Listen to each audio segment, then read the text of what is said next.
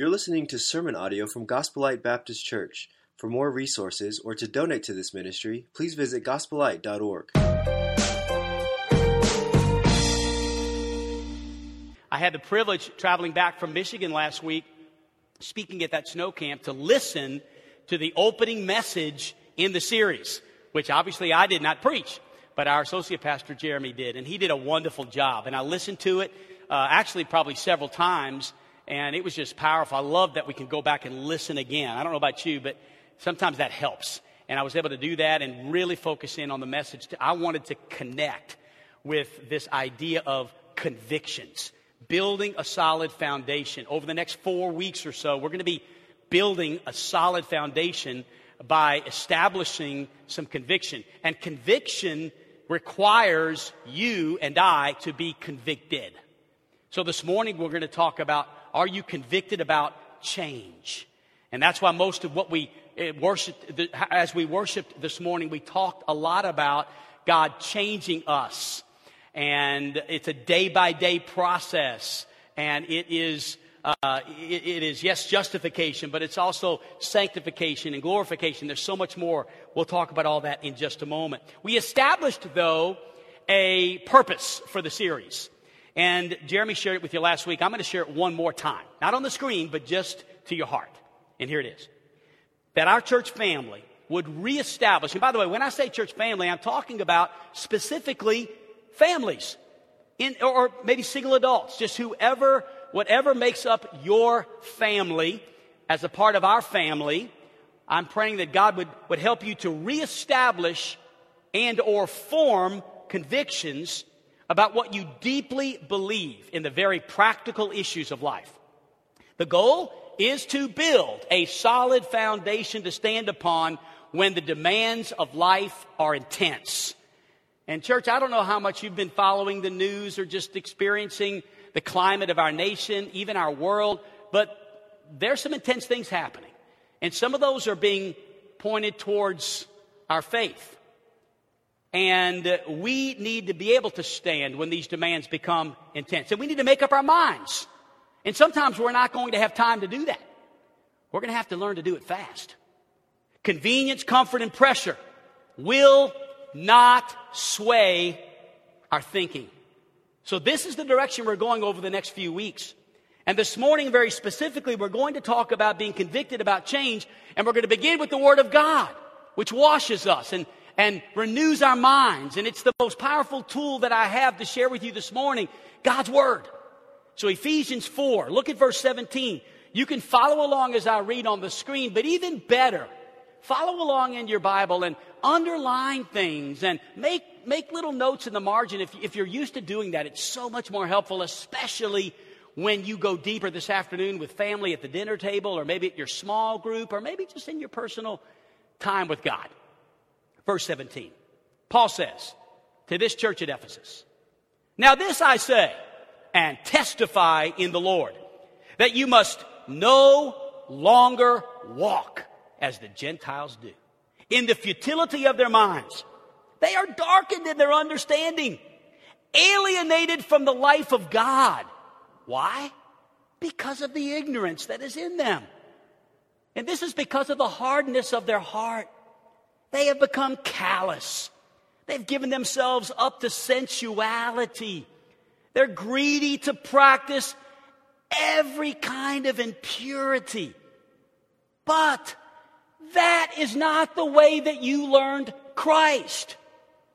Assuming that you've actually heard about him and were taught in him and know the truth in Jesus, to put off your old self which belongs to your former manner of life and is corrupt through deceitful desires, and be renewed in the spirit of your minds, and to put on the new self, created after the likeness of God in true righteousness and holiness.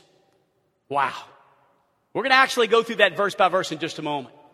And as we begin, or actually continue in this series about convictions, building a solid foundation, I want to ask you this question this morning, and I want you to just begin to answer this question over the next few weeks. Do you have some convictions? Do you have some? Enough of making decisions in the moment. Enough of I hope so. Enough of eh, I think so. What about this? In stone. I mean, this, I'm going to get a bulldog grip on some things. How about when I'm in this spot, I do this. When I'm in this situation, I've already made up my mind. I have some conviction. This morning, we're going to talk about that. And when it comes to change and what it means to change into the likeness of Christ, because I want you to know that I believe change is happening in our church. I really do. I believe that God is changing lives here in the midst of our congregation as we begin to learn what Paul said earlier in this letter to walk worthy of our calling. So today, convicted about change. Why? Because there's power in the transforming gospel. There's power in that. And so change is this. Change, as we're speaking about it this morning, is the idea that when you come to Christ, that's not the end of it. You get the gift of eternal life, yes, and that's wonderful. I love it, and that's a wonderful gift. But you also realize that's just the beginning. You see, it's not just about salvation, but it's about sanctification. It's about changing day by day. It's about renewing your mind on a daily basis. And listen, God doesn't just want to forgive me, God wants to change me from the inside out. And God doesn't just want to bless my life with the gift of eternal life, but God also wants to bless His kingdom with the representation of a transformed life right here on planet Earth. And that's the next note. You ready, guys? You're up there? Okay, good. Amen. Right here on planet Earth. Amen. Man, I, I'm kind of excited about that. That really blesses me. I mean, if that's God's intention, if God desires for me to become a representation of Him, here in this life, then I'm going to need God to change me. I'm going to need God to continue to work in my life on a daily basis because God wants to change us and you and I need to have a, are you ready? Conviction about that. A conviction about change. And I'm sad to report to you this morning. And I really am sad about this. I, I, I wish I didn't have to say this but I, as I see it, the average professing follower of Jesus Christ is not much different than our non believing neighbors. That just, that's a, that's a heartbreaker. And yet, I don't want to believe that about Gospel Light. I don't. Call me naive. Maybe I need to get a grip. Maybe I don't know you well enough. Maybe, okay. But I just don't believe you're just here to go through the motions. I, I don't believe you're here just to check in your one hour a week service so you can say, yeah, I went to church this week. I met a couple of business associates and I'm going to have coffee with them this week and see if it'll kind of turn any finances for me. And I don't think that's why you're here. Call me naive, but I believe you desire to be transformed by the gospel of Jesus Christ. And believing that, I'm going to preach this message as if you really do want that. There's some prerequisites to change. And I want to give you those to introduce the message. Number one, the first prerequisite to change is this I must want to change. I, must want to change. In other words, can you find some things in your life where, where you would actually say, I don't want to be like this anymore? I'm speaking to everybody in the auditorium. I don't want to be like this anymore. With that in mind, we're going to look at the text. And the first thing we're going to notice in the text is there is a downward spiral of ungodliness. It's very evident. And as we look at these things that build upon one another, Paul is basically saying this he's using life before Christ as motivation for change. That's what he's doing. He's saying, listen, I want to remind you of what life was like before you were transformed by the gospel. I want to show you what it's like. I want, hey, church, remember this? Remember what life was like without Christ? Remember what life was like before He changed you, He saved you, He made you His child? Remember that? And Paul draws our attention to these things because these things should make us want to change. Before he gets to this downward spiral, though, he says in verse 17, Now this I say. Boy, those are strong words. Paul is basically saying, in essence, this I demand. I insist upon this. This is not just some casual conversation. Paul wants to get the attention of the reader. He says, "To this I say, and then he goes even stronger and says, and testify in the Lord. This is not Paul's personal opinion. Rather, this is what the Lord is influencing Paul to say. Wow. So this I say in the Lord that you must. Mm. This is not an option. It's not something I can, you know, again, be apathetic about. You must no longer walk. Every time we see the word walk in Scripture, we need to remind ourselves that this is speaking about the Christian life. The Christian life is a walk, it's a journey, right? It's something we do every day. There's things we learn. There's ways we can, uh, you know, learn more about Christ and through His Word and become more like Christ. It's, it's a walk. And no longer walk as the Gentiles do. A, a symbol of pagan living, non-believing people, people who don't know and have not been affected by the transformation of the gospel. Don't, don't walk as the Gentiles do in the futility of their minds. So, number one, the first thing he reminds us about in our past life was this write it down trivial thinking. Futility. Can we dive into that word for just a moment? Futility means this that which fails to produce the desired result. it goes on in the Webster's Dictionary to say a conceiving of a desired end and pursuing it only to discover that you can't get there from here. Futility. It's kind of like my golf game. I don't have much of one. But I think even those of you who do a little golfing and you're decent at it, you know, I think you'd probably agree with me, Craig. I mean, you like to golf, right? So let me tell you about my game. It doesn't matter where I hit the ball. When I look at where it's supposed to be, I can't get there from here. I could be on the green 20, 30 feet away, and it's like, it ain't happening. How, I mean, how, how is that ball going to get that little hole?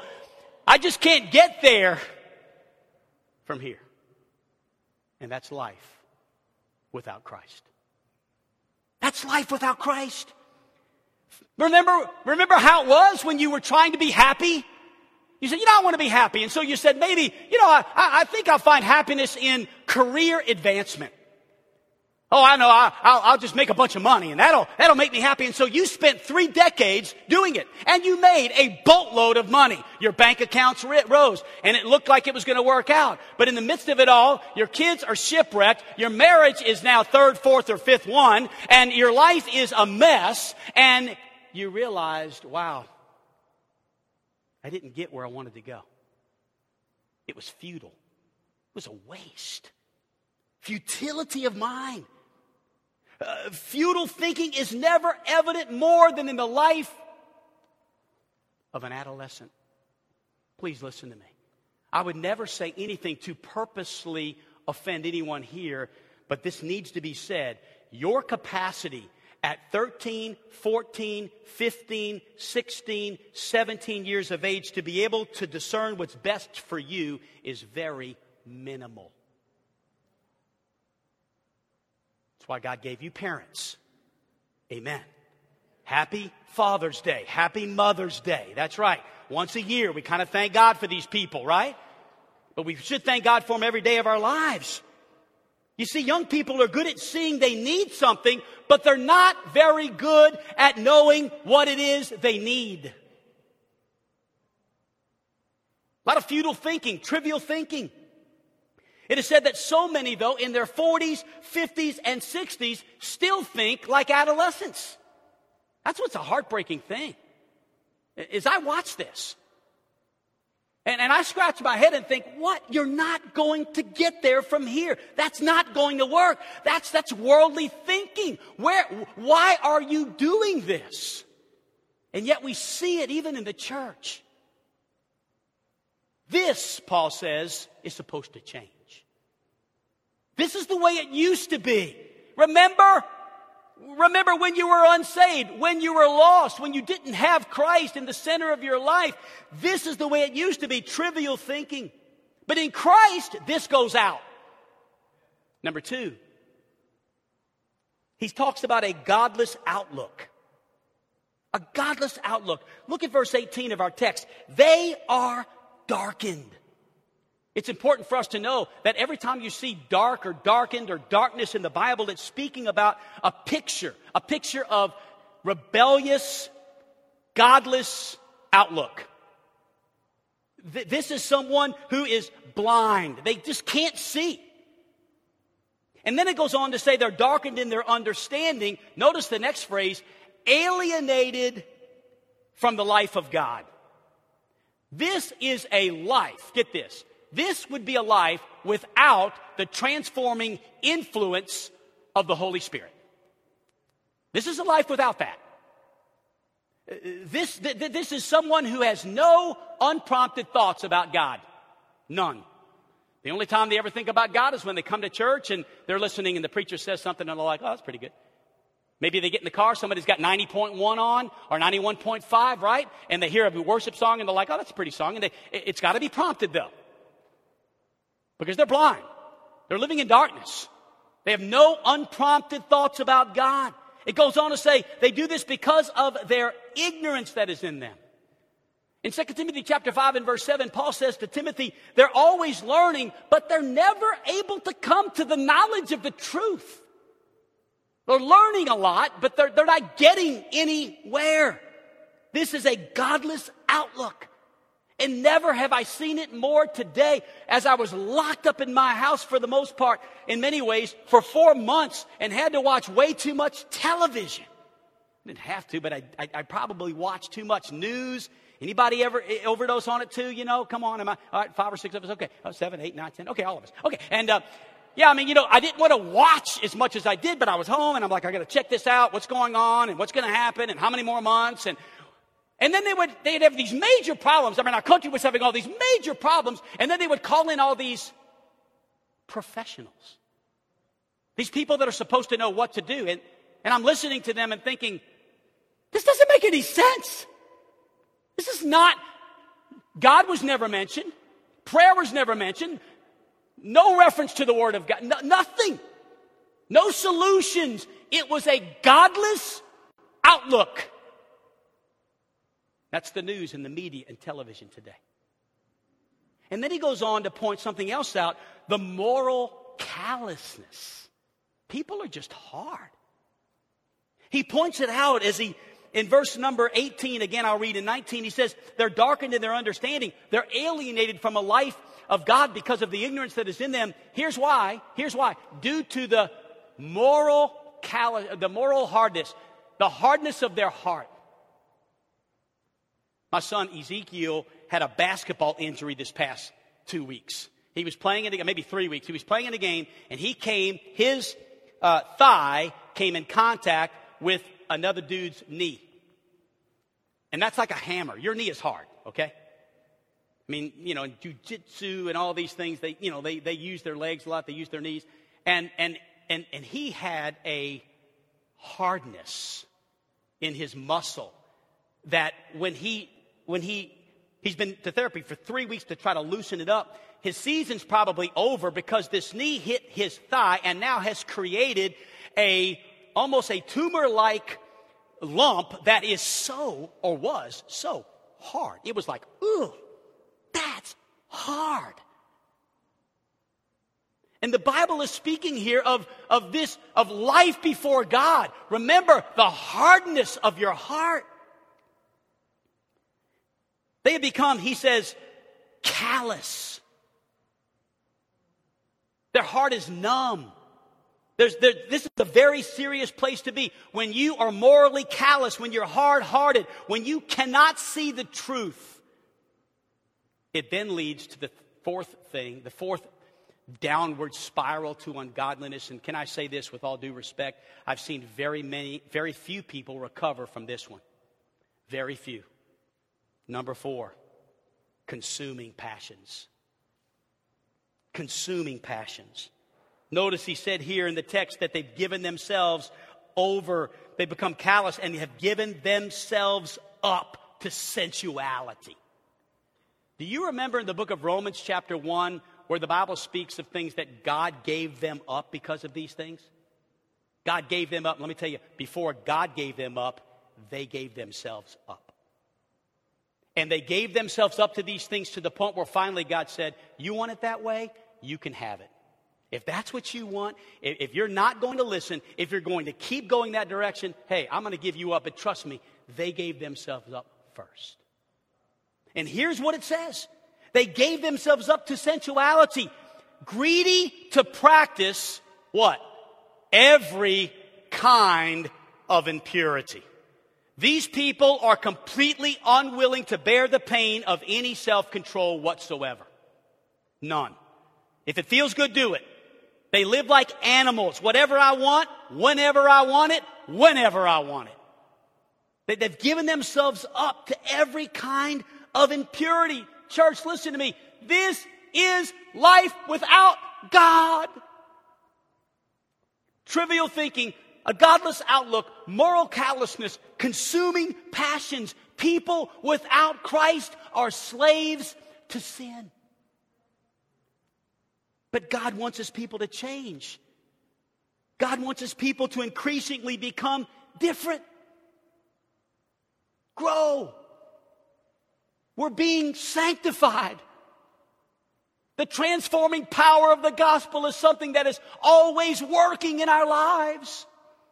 And so let's go back to this moment where I challenged you. Is there anything right now in your life that you desire to change? Could you write one of those things down? Could you do that right now? Could you just take a moment? I mean, I'm talking very low. You've got time to think. The only thing I'm going to say is this if you're trying to write something down and you're like, well, I could, man, now I'm really good at that actually. And well, I could put this, but no, actually, when I think of everybody in the church, I'm better than everybody at that. So maybe, maybe it's, no, actually, I'm so good at that, it's unbelief. I mean, if that's you right now, you're in trouble. If you can't think of anything, just, just, just write something down. We're going to come back to it later. You know, God, change me. Change me. Change me from the inside out in this area. So if you want to change, you got to realize you got to want it. Number two, the second prerequisite to change is this there must be, there must be a pattern of change. A pattern of change. Ephesians chapter 4 in verse number 20, as we continue to move through the text says, But that is not the way that you learned Christ. You didn't learn Christ that way. And, and back to the four things, right? The, these things that he mentioned the hardness of the heart, the callousness, the sensuality, the impurities. No, you didn't learn Christ that way. I love this. Look at verse 21. Assuming that, that, assuming that you've heard about it, uh, assuming that you were taught in him, you see, the entire message that I've been preaching up to this point is assuming that you are a follower of Jesus Christ. Paul did not want to assume that, and so I don't want to assume it either. There's no point in being sanctified if you've never been saved. Don't try to be changed by the gospel if you've never been saved by it. So this morning, if you're here Listen, this is very important. If you've never been changed by the gospel, then maybe you've never been saved by the gospel. You've never been saved by Christ. And you need to know this that you can do that right now. How amazing is that? Right in your seat. Or maybe after the service, if you'd rather talk to a pastor, you, have got to come to the place where you recognize and are willing to admit that you're a sinner and you can't save yourself. And then the second thing you've got to be willing to do is not just admit that you're a sinner, but then repent. Repent and turn to Christ. And then embrace Jesus Christ for the forgiveness of sins. Amen? Embrace Him. And, and put your trust in Jesus. This, my friends, is the gospel. And the gospel of Jesus Christ will change your life forever. It's not just a one time thing, it is a wonderful journey, it is a walk. Number one, you must want to change. But number two, there is a pattern for the change. And can I tell you what the pattern is? Are you ready? Jesus. That's it? Yeah, that's it. That's it. The pattern for change is Jesus Christ. And here are some wonderful references in the Word of God that encourage you and I to follow the only pattern for the Christian life there is. It's not me, it's Christ in me. Trust me. I mean, eh, eh, you'll notice in these passages that we're going to read, it's not a person. It's eh, as in, well, it is a person. The person is Jesus. Amen. But it's not a, it's not a mortal man. it's not Eric Pacey. It's not some elder, deacon, friend, mentor. No, it's Jesus. John 13, 15. For I've given you an example that you should do just as I have done to you, Jesus said. 1 Corinthians 11, 1. Be imitators of me as I am of Christ. Ephesians 4:32 Be kind to one another, tenderhearted, forgiving one another. Why? As God in Christ our example has forgiven you. Ephesians 5 1 and 2. Therefore, be imitators of God as beloved children, and walk in love as Christ loved us and gave himself up for us. Philippians 2 5. Have this mind among yourselves, which is yours in Christ Jesus.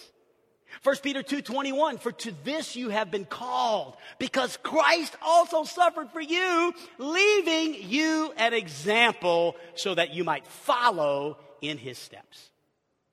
1 Thessalonians 1 6 and you become imitators of us and of the Lord.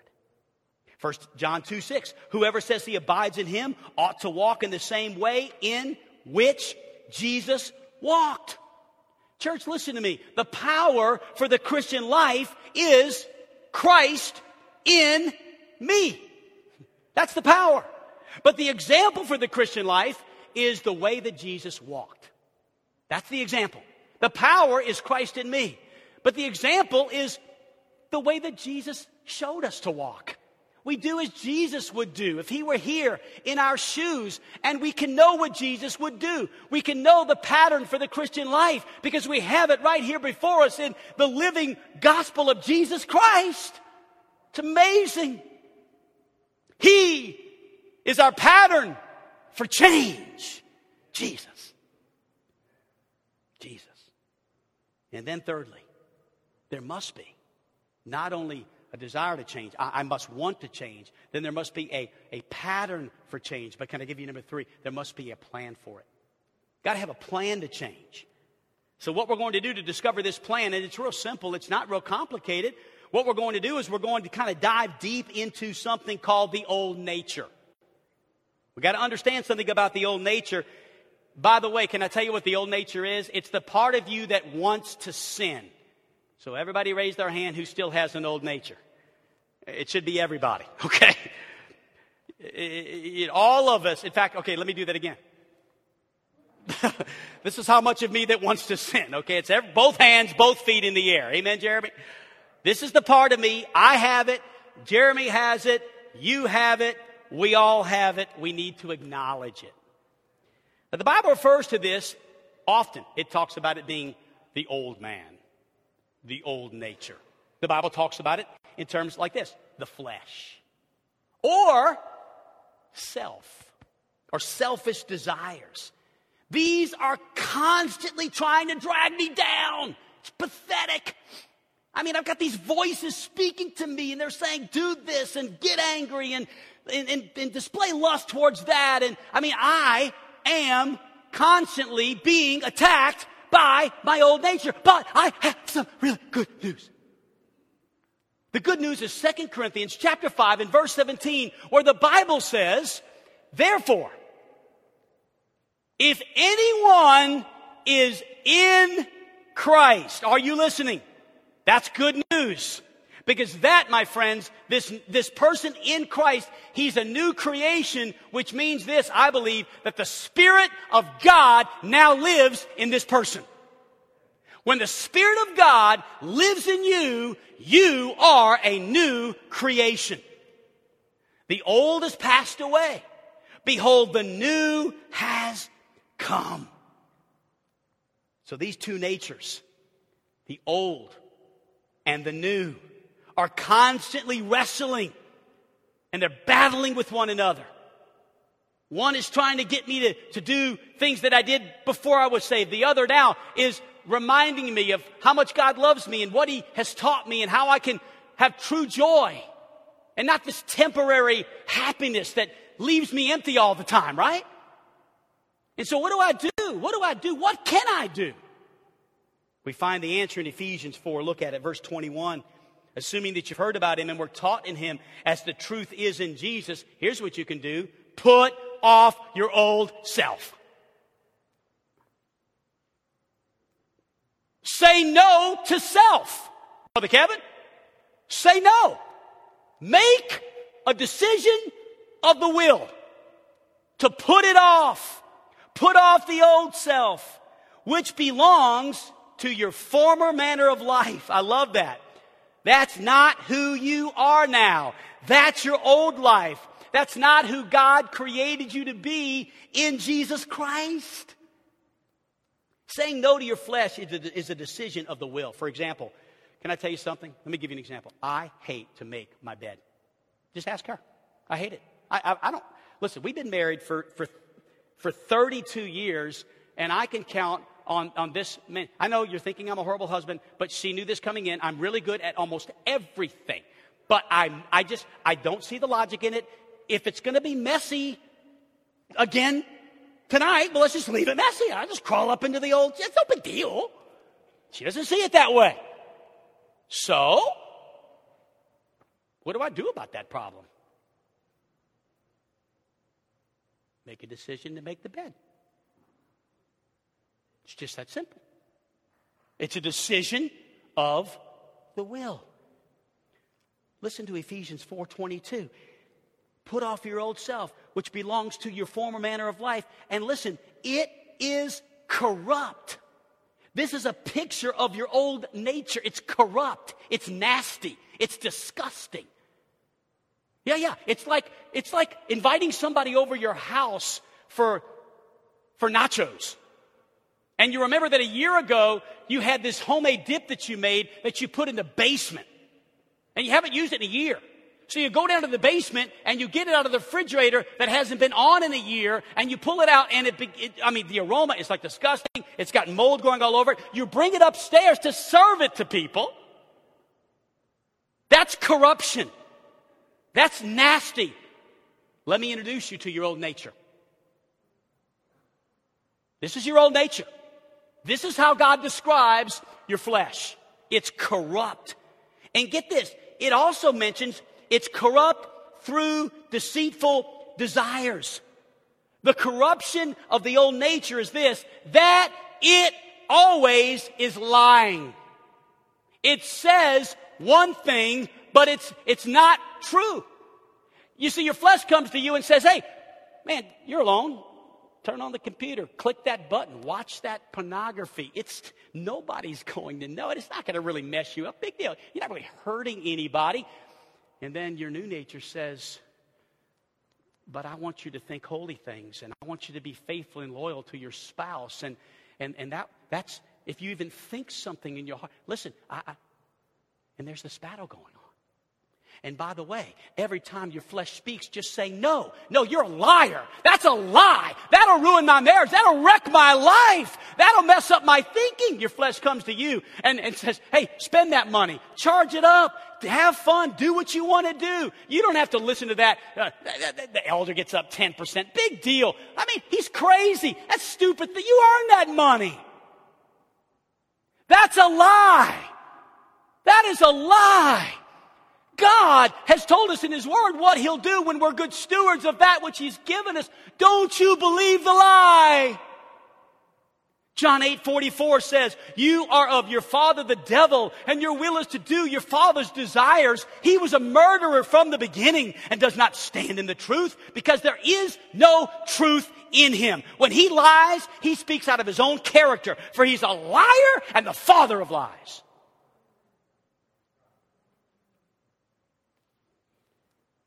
Don't believe the lies of your flesh. Everything my own nature tells me is a lie. Everything. It promises me good, it gives me corruption. It promises joy, it gives misery and shame every time. That's why Paul said, Oh, wretched man that I am. We need to put that off. So this plan has two parts. The first part of the plan is put off the old nature. But the second part of the plan is to put on something. Look, if you would please, at verse 23. It says to be renewed in the spirit of your minds. So the second part of the plan is put off the old nature, put on the new nature, which is this to renew your thinking. You got to stop thinking the way that you used to think. If I'm going to change, I have to change in my thinking. We all have Listen, we all have an old way of thinking that needs to change. So let me give you three ways to renew your mind. Number one, choose your friends. Choose your friends. You see, if, you're, if all your friends are old nature friends, guess what? You're going to listen to the old nature. Oh, yeah. If all your friends are old nature friends, if all your friends are friends that, that, that, that did the things that you did before you became a new creature, you will do the old nature things. If you are going to renew your mind and change your thinking, you're going to need to choose some new nature friends. And it's an amazing thing. I mean, I remember when I began to make some of these changes in my own life, and, you know, I would be with some new nature friends at church, and some of my old nature friends would show up, and man, they were a little rough and they cussed and, and, and had a, you know, they, they tried to get me to come back over and hang out with them and do I said, no, I've got, I've got some new friends. I, and, and my new friends would be like, whoa, those are, who are those guys? Oh, they're just my old nature friends. You know, used to hang out with them, but I like you guys now. I want to hang out with you. I've got a new nature. Now, I know what some of you are thinking. You don't like that because, you know, well, we got to hang out with him and we got to win him. And I'm, hey, that's another sermon. But this sermon, you know what I'm talking about. Don't mix sermons together right now. We're talking about if you're going to if you're going to change your way of thinking, you've got to hang around the right people, new nature friends. Church, that's why you need small group. That's why you need a local assembly like this to get people around you that can encourage you and can speak life into you. And can, and I love the fact that we have that here in Gospel Light, a community of believers that live life together to encourage one another and exhort one another to good works. This is huge. Limit your enslaving relationships. Number two, choose your entertainment. Choose your entertainment. You know, some things, some things that I, I do, I really enjoy. Like, I really enjoy some of the entertaining things that God has led me to be involved in and do. And I mean, I, you're looking at one really joyous person. If I look back at this last week, I can honestly say I loved it. It was a great week. It was a week full of things that God allowed me to be a part of, people's lives, some different conversations, even some fun and some good meals. And I mean, I, I get it. We all need that. I even am reading some really good books right now, some new nature books. I've watched a few new nature movies. I listen to new nature music. But I'm going to tell you, there's some old nature books and old nature movies in old nature music old nature concerts that will drag you down. And it isn't entertaining to feed your flesh. It just isn't, okay? It's entertaining to feed your spirit. It brings real joy to feed your spirit. And if you want to change your mind, you've got to choose your friends. You've got to choose your entertainment. And you've got to choose God's Word. Choose God's Word. Because nothing will renew your mind like the Word of God. Not even close. Man, my discipleship group consists of Jim Thomas, who's been who's sick this weekend. Pray for him. Jason Van Ness, who's also been through a really rough time and been sick, but he's not here this weekend either. And then Jacob Spradlin's here. But I've got those three guys, and I'm the fourth, right? And we get together, and I'm telling you, man, we are having a time. That little discipleship group has turned into a revival within this church. It's a revival. Jim Thomas, he's, I think, he's probably listening right now. Jim, I love you. He's, um, he's about 65 or 6 years old. And since we've started having our discipleship group, he told me that he's actually listened to the Word of God from Genesis to Revelation. He did it in two months and he said, I'm 64. I've never done it one time in my life. It's changed me. I said, Jim, what are you going to do now? He said, Do it again. that is a charismatic dance right in front of the church. That's amazing. What I just, I know it wasn't very fancy, and I'm sorry if it offended you, but this is what happens when, when your friends are being transformed by the Word of God. When you've got a buddy that looks at you since you've been getting together with good friends and studying God's Word, and he decides to read it in two months, and you ask him, what's next? And he says, I'm gonna do it again. That deserves a Holy Ghost dance in front of the congregation. And Jason Van Ness, if he texts me one more time a podcast I don't know what I'm going to do. I can't listen to them all, Jason. Podcasts, verses, scriptures, devotions, right, Jacob? Every day. It's like, listen to this. Guys, this blessed me. Sometimes it's like a picture of a sunset. I see God in this sunset. I'm like, I don't know if I see, but okay, it's good, you know. The guy's on fire. And I watched Jacob growing in, in grace and my buddy Jacob Spradlin and God taking him. And man, if you knew his past, if you knew the way he was raised, I mean, this past month his mother died. His sister was murdered. You say, well, he's probably out of church. No, he's sitting right there with his family. He has found that, listen, this old world's got nothing to offer. But God, God in His Word is changing us. And that's not to say of the pastor how God's changing me. Nothing will change your life like the Word of God. It'll get the filth out of your life. It'll just clean you up. It'll wash you from the inside out. Your attitude will change. Your outlook will change. Your anxiety will turn into confidence in God. These things happen when you choose your friends, you choose your entertainment, and you choose God's Word. So, three prerequisites of change I must want to change. There's a plan for change. There's a pattern for change. Get rid of the old nature, put on the new nature. Not just the things I don't do, but the things that I do do. Amen? There's a battle going on, and, and I'm in this battle at all times. I mean, there is a battle going on between the old nature and the new nature. Let me give you an illustration. Just name a sin, one sin. It doesn't matter. Just Go out of sin. All right, so lust. Lust. That's probably one of the top ones. I mean, I know sin is sin, but let's just face it. Men, we struggle with it. Probably ladies, you struggle with it. Lust. So I'm in a battle. I've got a voice over here, the old nature, speaking loud and ugly, saying, you know what? You deserve it. You deserve to have some things that, you know, Really? I mean, really? You can't even think it? Come on, that's impossible. Man, just loosen up. Enjoy some things. You deserve it, Eric. But I've got the new nature saying, remember, you've got a wife and a family that I gifted you with. You've got grandkids. My desire for your life is purity, holiness, faithfulness to your spouse. And yes, Eric, if you think it about a woman, you've done it with her. So you need to keep, keep clean, son. Anger. Anger's a sin.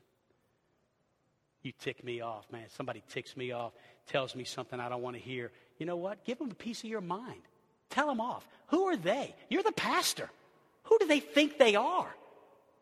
You're driving down the road. Somebody cuts you off. Man, ride their bumper, flip them off. I mean, hey, give them a piece of your mind, right? Or the new nature says, hey, Eric, psst, slow to speak, slow to wrath, quick to listen. Hey, Eric, quit wearing the t shirt and not living the life. You see, there's a battle going on between the old nature and between the new nature. And I want you to know that I will never stop changing because Christ in me, He's giving me the opportunity and the strength and the power. I, listen, I'm not content with where I am because God saved me to change me. And He is changing me. In fact, in my 30s, in my 40s, in my 50s, even in my 60s and my 70s, I've got an example of my mother in law, Mrs. Yoshida, who is a godly woman, 85 years of age, and you talk to that precious woman, and she will tell you, like she did me and Raz and Esther and Neva this past week, or not Neva, she wasn't here, but she usually is. She'll tell us, you know, God's been working on me about this. And I look at my 85 year old godly mother in law and think, wow, man, if God's still working on you at 85, I got a lot of work to do. And she'll share it, what God showed her in her prayer life and what God showed her in the Bible. And I had a bad attitude about that person, but I, I just read this verse and God told me to change. I'm like, you go, girl. Look at you. That's why our younger woman should go to the older woman and seek their counsel. They've got a lot to offer.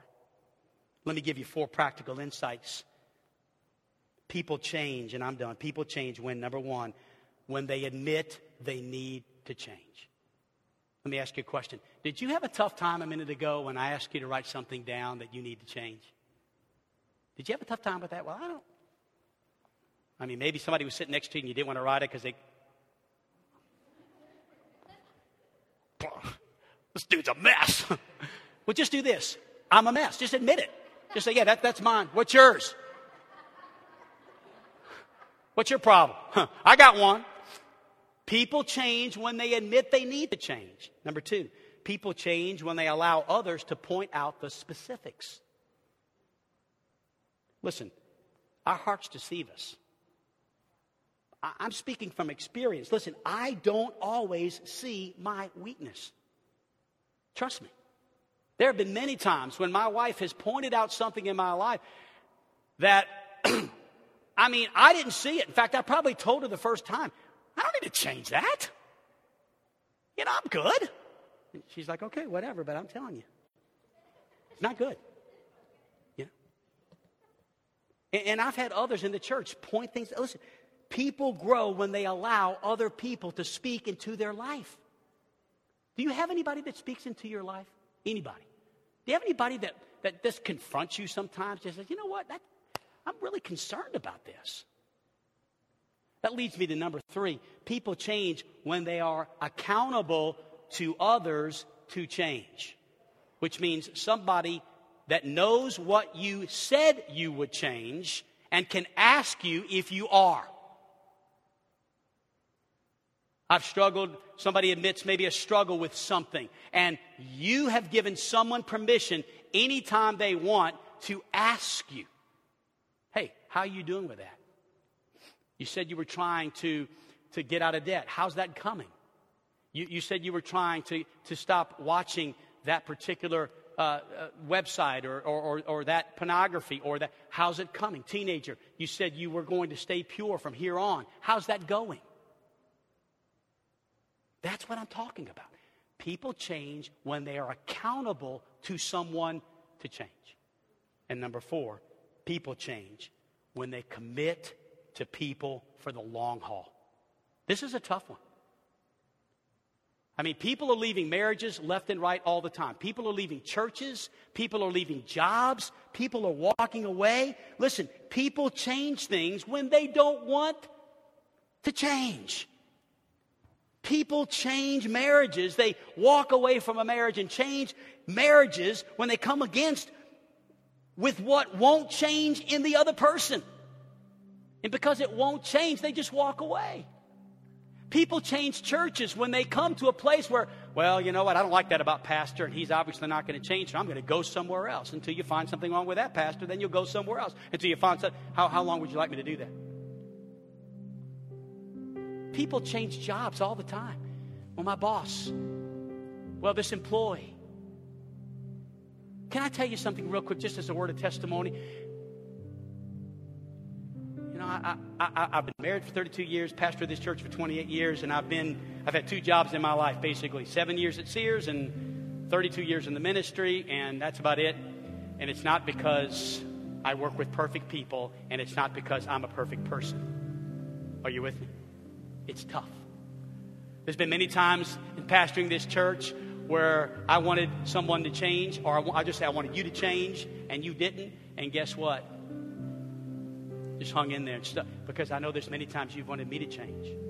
In my marriage, can I tell you, there's been times my wife, I know for a fact there have been things in our marriage that if she would have decided, if you're not going to change, I'm out of here, she could have left many times.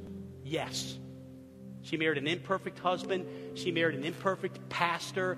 And she found that out pretty quickly. But we learned this that if you'll stick with it for the long haul, and how many times has my wife said, I'm just going to pray for you. I'm just going to pray about it. I'm just going to pray. Here's her famous line. Famous line. Kids have heard this a million times. I'm going to pray that God shows you. I used to hate it. Would you cut it out? Pray, pray that God would. I'm the pastor.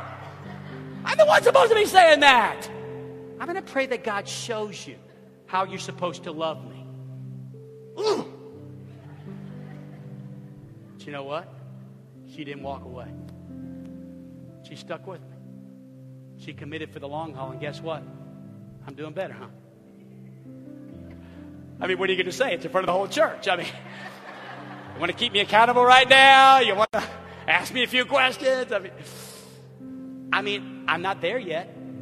I'm still in the sanctification process, Jordan. I'm still there. Thanks for the song this morning. I'm still not the best husband, but I'm, I'm better than I was. Jobs.